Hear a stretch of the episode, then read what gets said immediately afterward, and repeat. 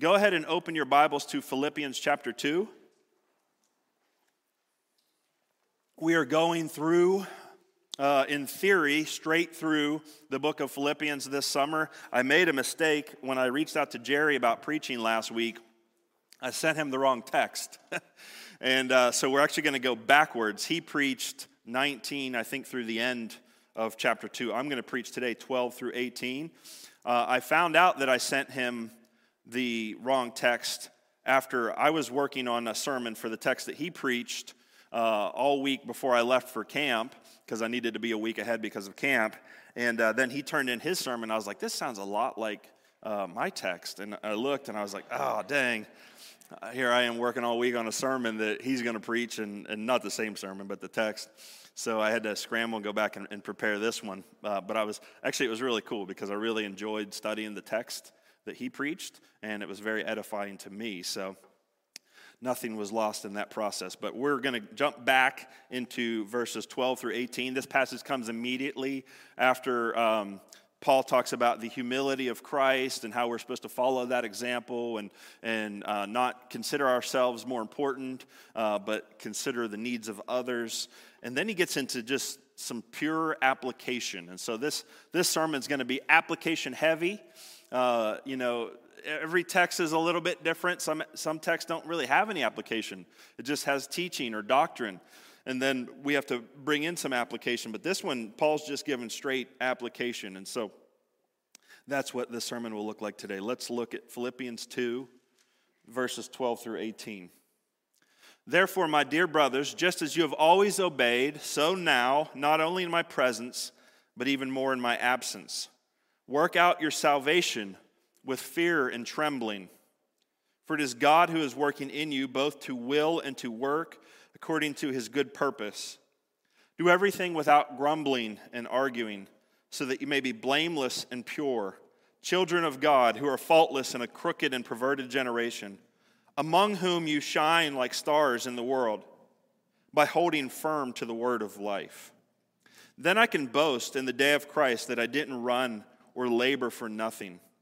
But even if I am poured out as a drink offering on the sacrificial service of your faith, I am glad and rejoice with all of you. In the same way, you should also be glad and rejoice with me. Let's pray. Jesus, thank you for your word. God, would you just speak very clearly this morning into our lives? Where within this passage we need to grow, perhaps repent of sin. And God, would you bring energy to our, to our spiritual journeys right now? God, as we seek to follow you and seek to become more like you, I pray that we would be energized in that, that we would not grow cold, that we would not grow weary, but there would be a fervor in our spiritual lives as a result of your word working in us through the Holy Spirit. God, give us ears to hear, hearts that are open. And let us dive deep into your word this morning. In Jesus' name, amen. All right, I got five things that I want to talk about from this passage. The first one is this don't coast now. Work out what God is working in you to accomplish. Don't coast now.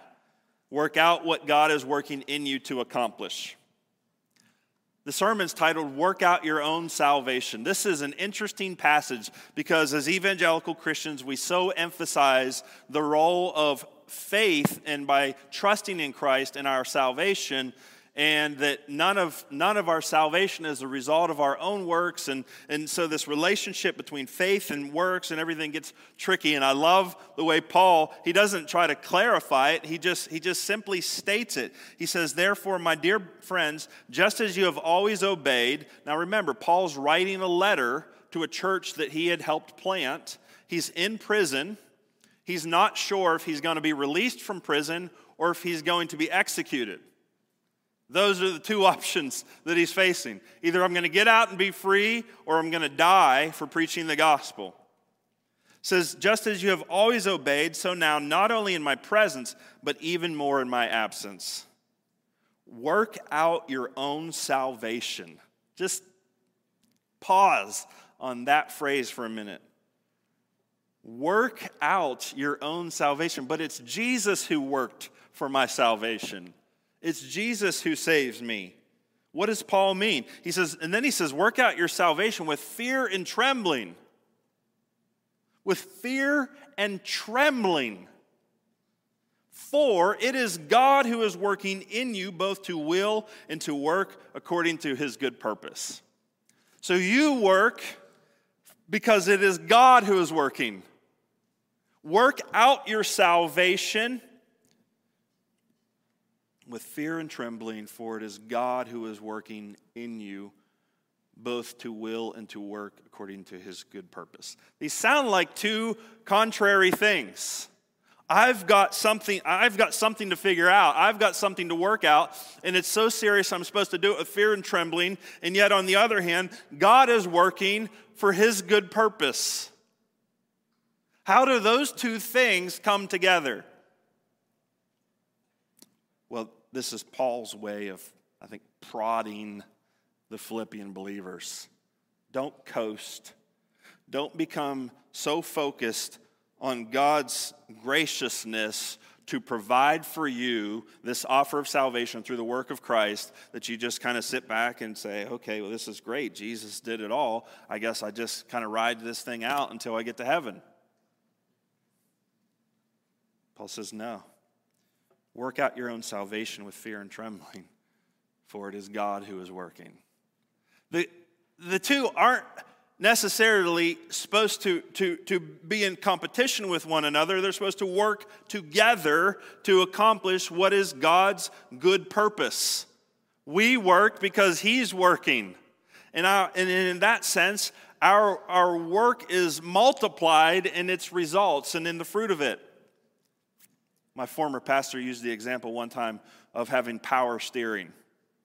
And that stood out to me because as Greg just mentioned earlier, I turned 40 on Friday, and uh, which I'm very excited about, by the way. 30s were great. I felt like I was in my 30s for two decades. Uh, in a good way. I loved the 30s, but I think the 40s are going to be even better.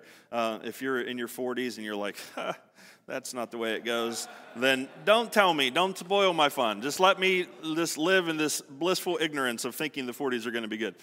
Um, Anyhow, I'm old enough that when I, when I turned 16 and I was shopping for a car, one of the cars that uh, I was looking at uh, didn't have power steering. It was a, a, you know, I was looking at a used vehicle, and I remember like, dang, this thing's crazy, you know, like turning the wheel without power steering. And now we have vehicles with power steering where you can literally, like with one finger, turn the car. And so the, the amount of effort that you're putting in versus the, uh, versus the outcome that is being produced is, is, is increased by the power steering, by the mechanics of that engine. Well, our work as Christians is much more fruitful than, than the effort, let's say, justifies. Because when we work, we enter into the work that God is doing. And He comes through the Holy Spirit, He, he works out as we work. They go together. I'm not preaching salvation by works, I'm preaching faith without works is dead. There's a difference. And it's important as Christians that we know the difference, that we never get confused and think that we're somehow contributing to our salvation, that we're somehow justifying Jesus as saving us, that we're some, somehow, you know, pr- producing something other than by the grace of God, we are entering into the work that He's doing. We are saved, we are saved by grace through faith, not saved by our works. However, when we are saved, we now work not to maintain our salvation, but to demonstrate our salvation. I like what James 2 says. Some people get uncomfortable with this passage. I love this passage. James 2:14 says, "What good is it, my brothers and sisters, if someone claims to have faith but does not have works? Can such faith save him?" I mean, Theologically, the answer is yes, but no. Because does he really have faith? That's the question that, that, that, arises. If a brother or sister is without clothes and lacks daily food, and one of you says to them, Go in peace, stay warm, and be well fed, but you don't give them what the body needs, what good is it? In the same way, faith, if it does not have works, is dead by itself.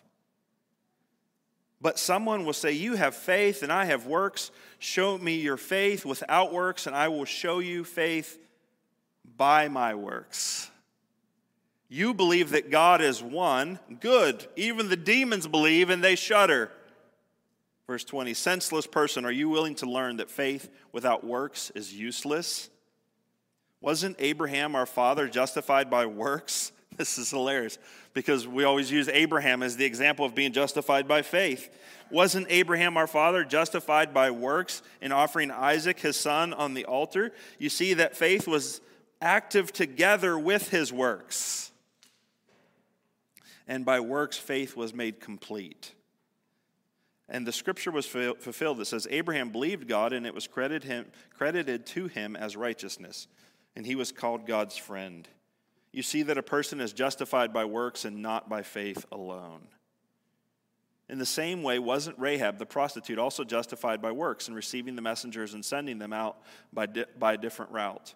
For just as the body without the spirit is dead, so also faith without works is dead. See, it's not, and this is just James's clever way of saying it's not, it's not the works that justify us.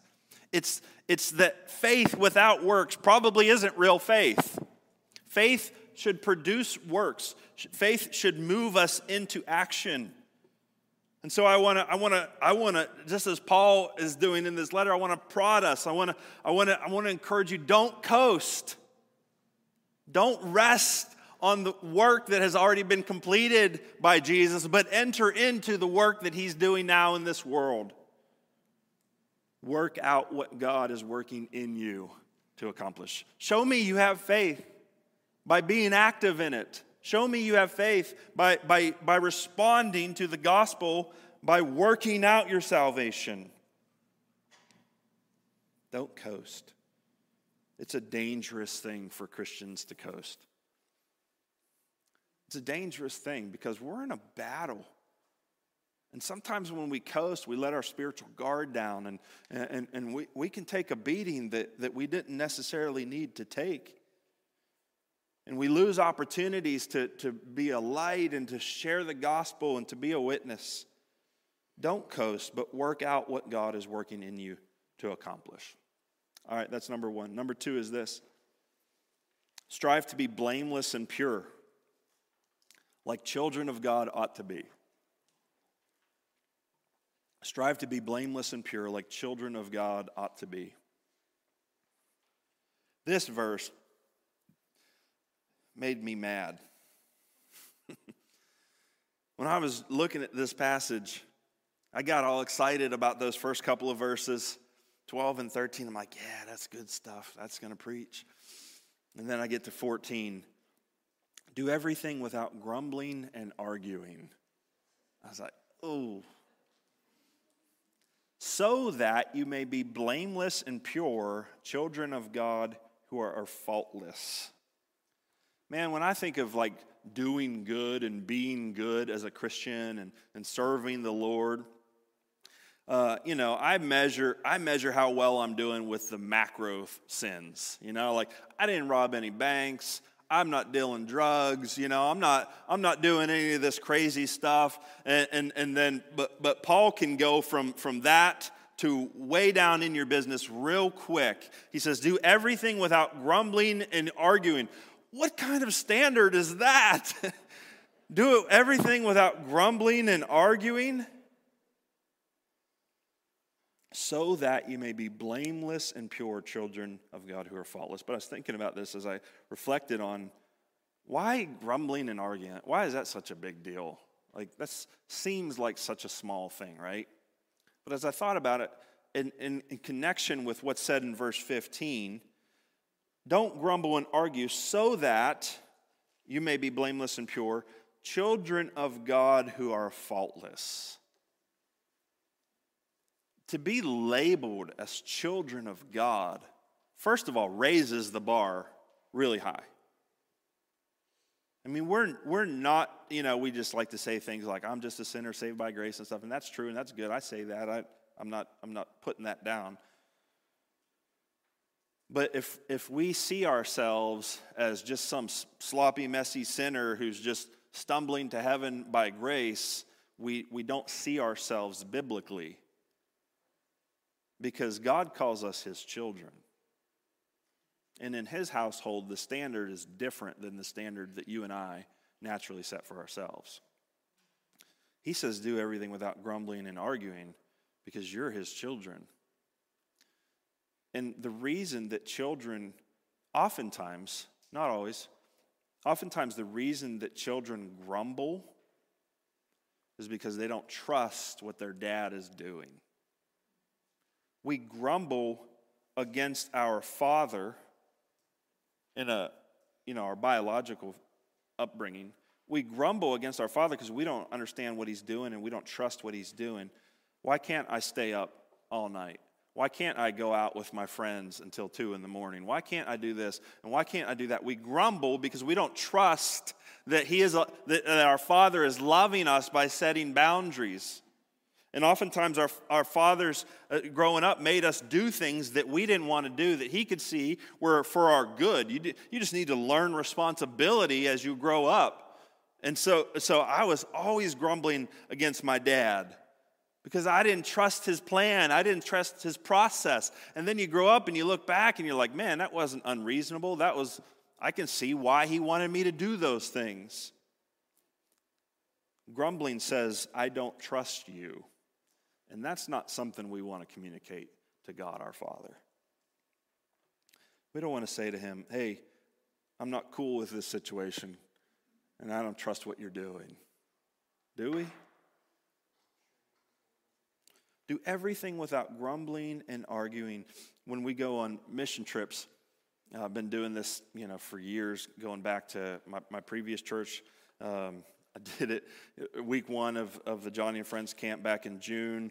I shared this with some of the guys, and we had some fun with it. One of the things we do when we go on mission trips is we adopt this saying that uh, just we just say, "It's just the way I like it." And then we use that every time we get uncomfortable and every time we're in a circle and every time something is not the way we like it, we just force ourselves with oftentimes with some sarcasm and some humor say it's just the way I like it. So we were we were setting up for week 1 and we got 150 people coming to camp. This is back in June.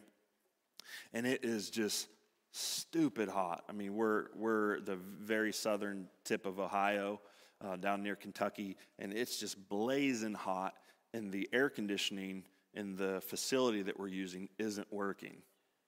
And the temperature, literally on the thermostat, goes up to 90 degrees, and there's no air moving. And it was just, you just, just sweat pouring out of you.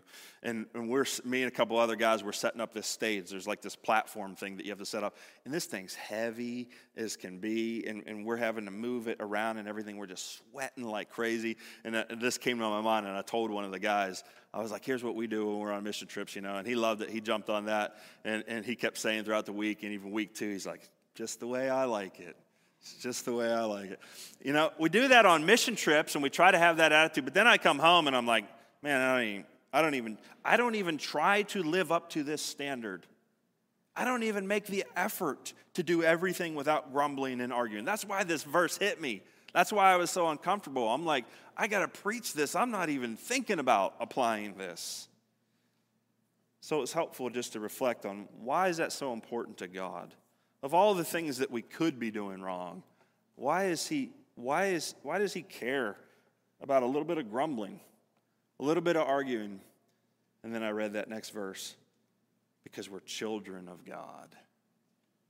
We're children of God. And we need to trust Him. We need to believe that He's good in every circumstance, in every situation. And grumbling says, I don't trust you. Grumbling says, I want to do this my way. Grumbling says, I think I have a better plan. So we're called to strive, strive to be blameless and pure. Work at this. Work out your yourself. We're talking about working. Work it out. How to, remember, this is in this this is in the context of Paul saying, work out your salvation with fear and trembling. what he then he goes on to explain what he means by that. Do everything without arguing, without grumbling and arguing. Strive to be blameless and pure like children of God ought to be. That's number two. Number three is this shine bright in this dark generation by holding firm to the word of life. Shine bright in this dark generation by holding firm to the word of life. How do we work out our salvation with fear and trembling? Well, we, we wage war against grumbling and arguing. And we fight to have, a, uh, to have a trusting attitude. We seek to be blameless and pure as children of God ought to be. But we also shine bright in this dark generation. It says in, in, the second part of verse 15, in a crooked and perverted generation, among whom you shine like stars in the world by holding firm to the word of life. By how, how do we shine bright in this world? By holding firm, refusing to let go. This you're, you're holding firm to the word of life, and the world is doing everything it can to pry your grip off of that word of life, is it not?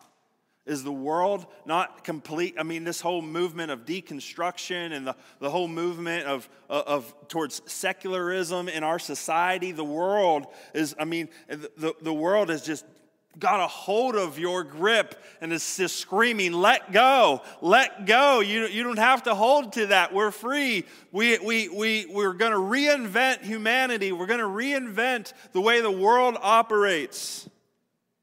You shine bright simply by holding firm and refusing to let go. And you know what's interesting about the what, what, Paul says here, the illustration he uses, you shine among whom you shine like stars in the world. Here in the metropolis of Lower Burrell, with all of the, the um, successful economic boom that is happening and, and, and all of this progress that we see here. You know, we don't often get to see the stars through all of the bright lights of Lower Burrell, but you get outside, you get outside of, of unnatural light, of man made light, and you go out and you look up and you see the stars shining bright because everything else is dark. You know, the stars are there all day, right? You just don't see them during the day because there's enough light to, to make them invisible to us. It's only when the world turns dark at night that the shines that the, the, the stars shine brightly. When the world is saturated with Christian gospel light, our light doesn't seem all that bright and we're not as needed. It's when the world goes dark that we are needed the most. The world needs you to shine bright by holding firm to the word of life now more than ever before. In a crooked and perverted generation, Paul wrote that 2,000 years ago about his generation, and it was a crooked and perverted generation. And the world sort of always has been. But we've seen here in America and in our immediate context, we've seen a trending towards more crookedness and more perversion than, let's say, 10, 20, 30, 40 years ago. Our society is not evolving in a positive way. Our society is not becoming more like Christ. Our society is getting darker and darker and darker. And as it gets darker, what are we supposed to do? We're supposed to shine bright like stars by holding firm to the word of life. Don't let go. Don't let go of this gospel. Don't let go of this message. It's called the word of life because it gives life. It's called the word of life because it has the ability to take dead souls and to bring us to life and to give us eternal life. That is what the world needs. If you had in your hand the cure for some terrible disease like cancer, and people were trying to get it out of your hands so that they could destroy it, would you let go? No. You would hold firm and you would fight to hold on to that, knowing the good that it has the potential to do in the world. Well, you are holding on to the word of life that has greater potential than any medicine for any disease. You have the word of life that has the ability to save souls for eternity. You can't let go. You can't give up. You can't give in. You must hold firm. That's what stars do. They shine brightest in the darkness. Last week, it, it came, well, it was just, I think it was Thursday night. Um, we're coming to the end. Camp ends Friday at noon. So all of the leaders go on a, a hayride together. It's a, it's a tradition every year. Thursday night's hayride night, where the leadership team goes on a hayride together, and we go up on the top of this hill. We're at, we're at Ohio State Park. It's out kind of in the middle of nowhere, and um, it's this, this, lodge that sits kind of up on a hill um, in in the the mountains of of Appalachia. I guess is is, is where it's at. And um, we go up on top of this hill where all you see is the sky and the moon was probably like a quarter moon that night. And so you just saw so many stars. And there was a girl on our leadership team who's blind, mostly blind, as most blind people are. Um, and she can see some things, but she said she's never seen the stars. She's never seen a star. And we're on this hayride, and in the darkness that was surrounding us, she looked up and she said, I could see a star. You can't get that. You can't get that type of contrast without the world being dark. The good news is, is that the worse the world gets, the brighter we shine. But we've got to hold firm. We can't let go. We can't compromise. We can't give in. Number four, honor those who have poured into you by proving to be a worthy and fruitful investment. I try when I'm writing sermon points, I try to make them concise and you know, I, I write the points that I that I want to make after I study the passage, and then I, I just can't kind of keep rewriting them and getting them as concise as, as I could. But because of the way things happen where I was working on the wrong sermon all week and only had a limited amount of time, I know these are wordy. I know they're wordy, um, so I guess I'm just feeling insecure, so I wanted to say that. But I think they're, I think they're important. Honor those who've poured into you by proving to be a worthy and fruitful investment. Paul says in, in the second half of verse 16, after instructing them to hold, hold firm to the word of life, then I can boast in the day of Christ that I didn't run or labor for nothing.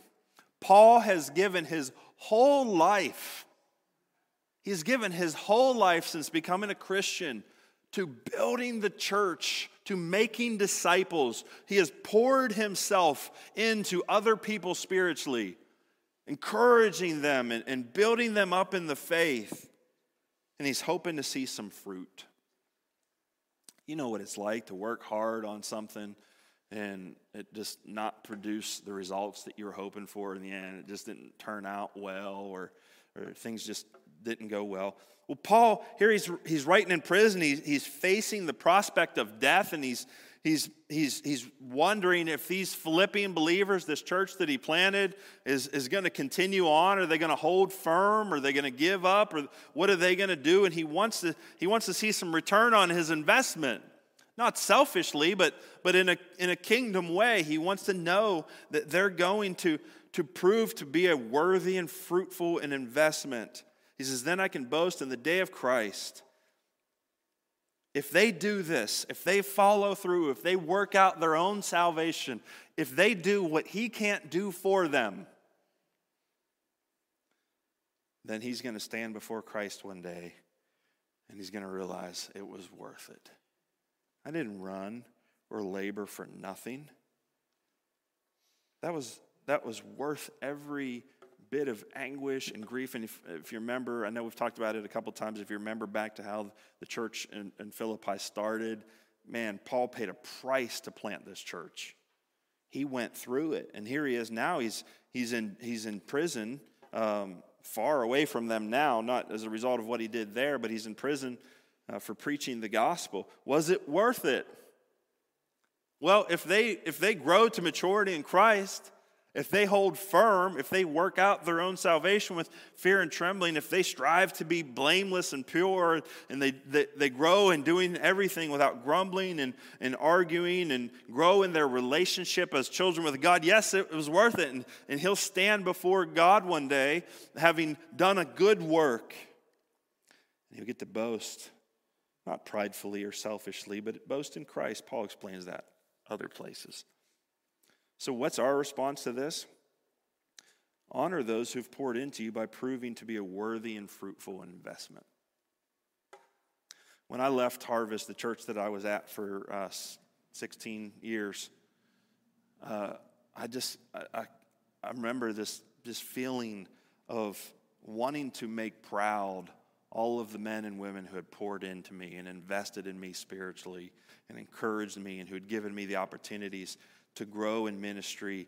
And, and I remember just getting to say, say to the elders and to some of the other folks there, I just, I want to go make you proud.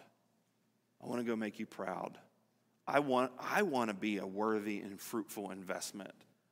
I've had over the years incredible people give of their time and give of their energy and, and give me opportunities, people who have poured into me. To this day, I, I have mentors who they're far ahead of me in ministry. And, and, and I, I sometimes think these guys have no business wasting their time on me. but I want to be a worthy investment. I want to take what they're pouring into me. That's what I think that's a biblical thing. We should honor those who've poured into us. How do we honor them? We honor them by being a worthy and fruitful investment. We take it to heart. We take what, what they have given us, we take it seriously, and we do something with it. Then, number five, rejoice and thank God for those who have suffered to serve you in your faith. This is sort of tied into number four, but it's different, it's, it's distinct. Paul facing the prospect of execution wants them not to be sad that he might soon die, that this might be the last time they hear from him. But he wants them to rejoice and thank God that he has had the opportunity to suffer in the service of their faith. That's a really cool perspective. He says in verse, verses 17 and 18, this will, this will end our passage.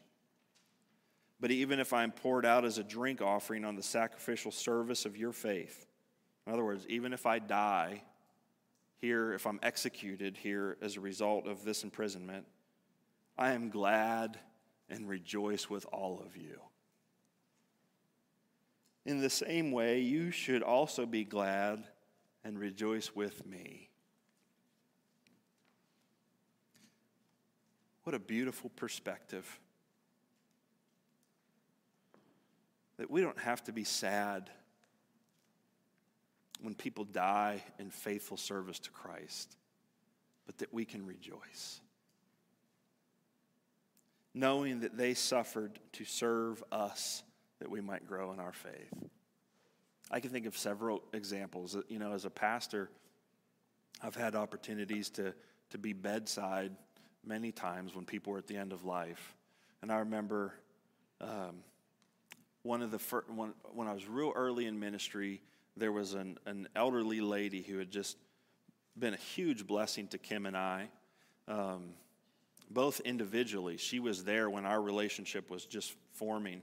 In fact, when she was in the hospital for the last time, I had the privilege of telling her that Kim and I were about to go on our first date, and she was so excited because she knew us both and she wanted to see us come together. Um, but I remember as she was dying, one time I was I was just sitting there with her at her bedside, and not really to me, just kind of looking off into the room, and there was nobody else in there. She just said, "I have to be strong," and I knew at that moment she was serving me in my faith that she wanted to die well for my sake and for the sake of those who are watching. And that's what Paul's saying. He says, even if, even if this ends in death for me, if I'm poured out as a drink offering on the sacrificial service of your faith, I am glad. We should, one, both, one, we need to strive to have that perspective. What if I die before I should? What if I die not of old age, but of something that most would consider a tragedy? How might God use that to serve others in the faith? How might God use that as a sacrificial service of their faith. That's worth contemplating, that's worth thinking about.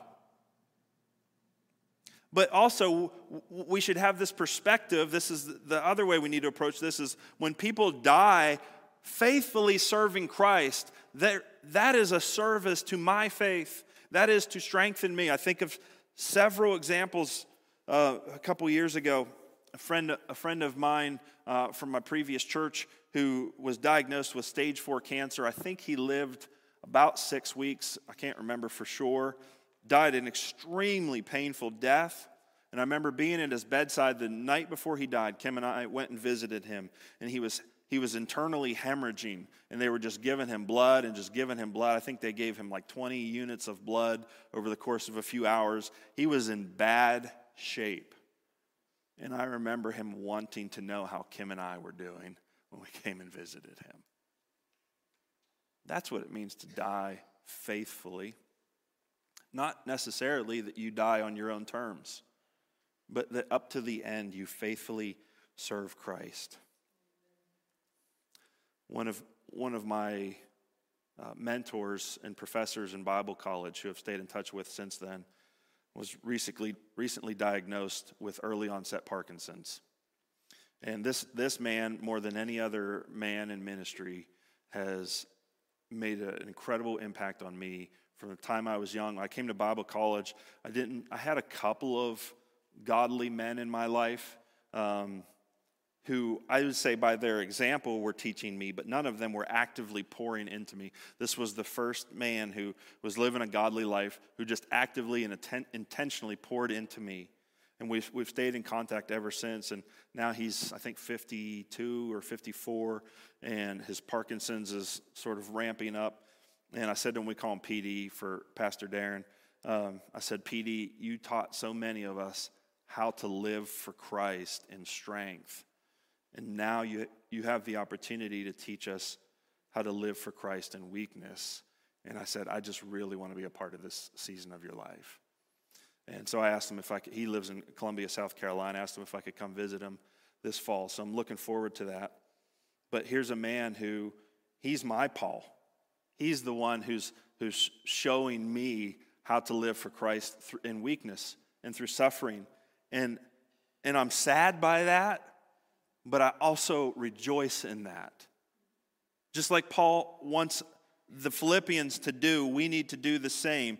He says, I am glad and rejoice with all of you. That's his perspective.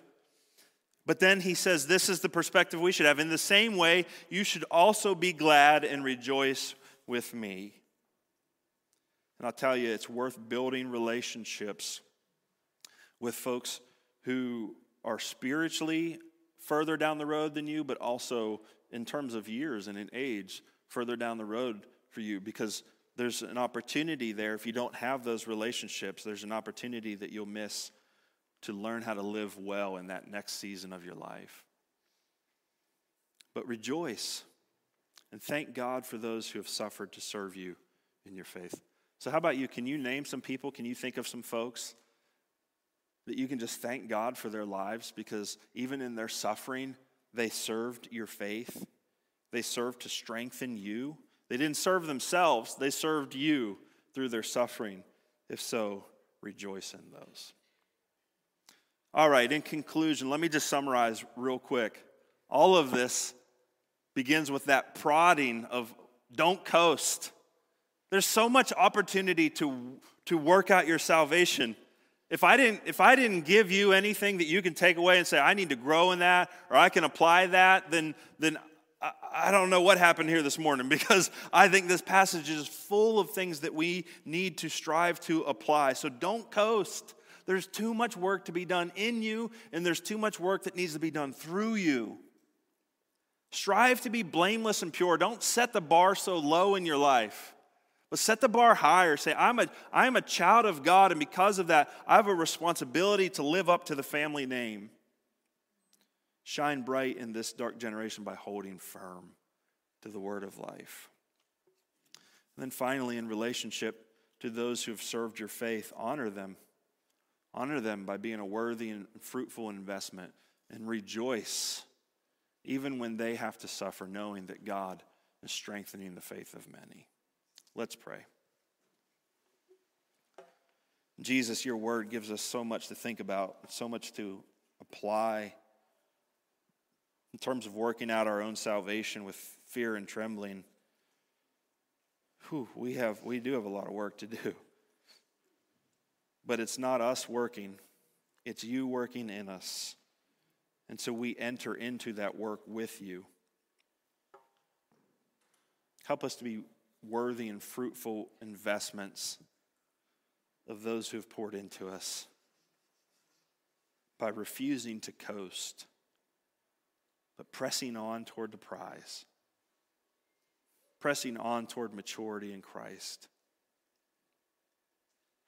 God, if there be any among us here this morning who just haven't even begun that journey by putting their faith in Christ, God, I thank you that you sent your Son to die on the cross in our place so that our sins could be forgiven and so that we could gain eternal life. And perhaps this morning, God, you're drawing somebody to receive the gift of salvation. So I pray that right now, you would cause them to believe and to have faith. And God, that you would take away their sins and in exchange give them new life, new life in Christ make them children of God in our family. We love you and we thank you in Jesus' name.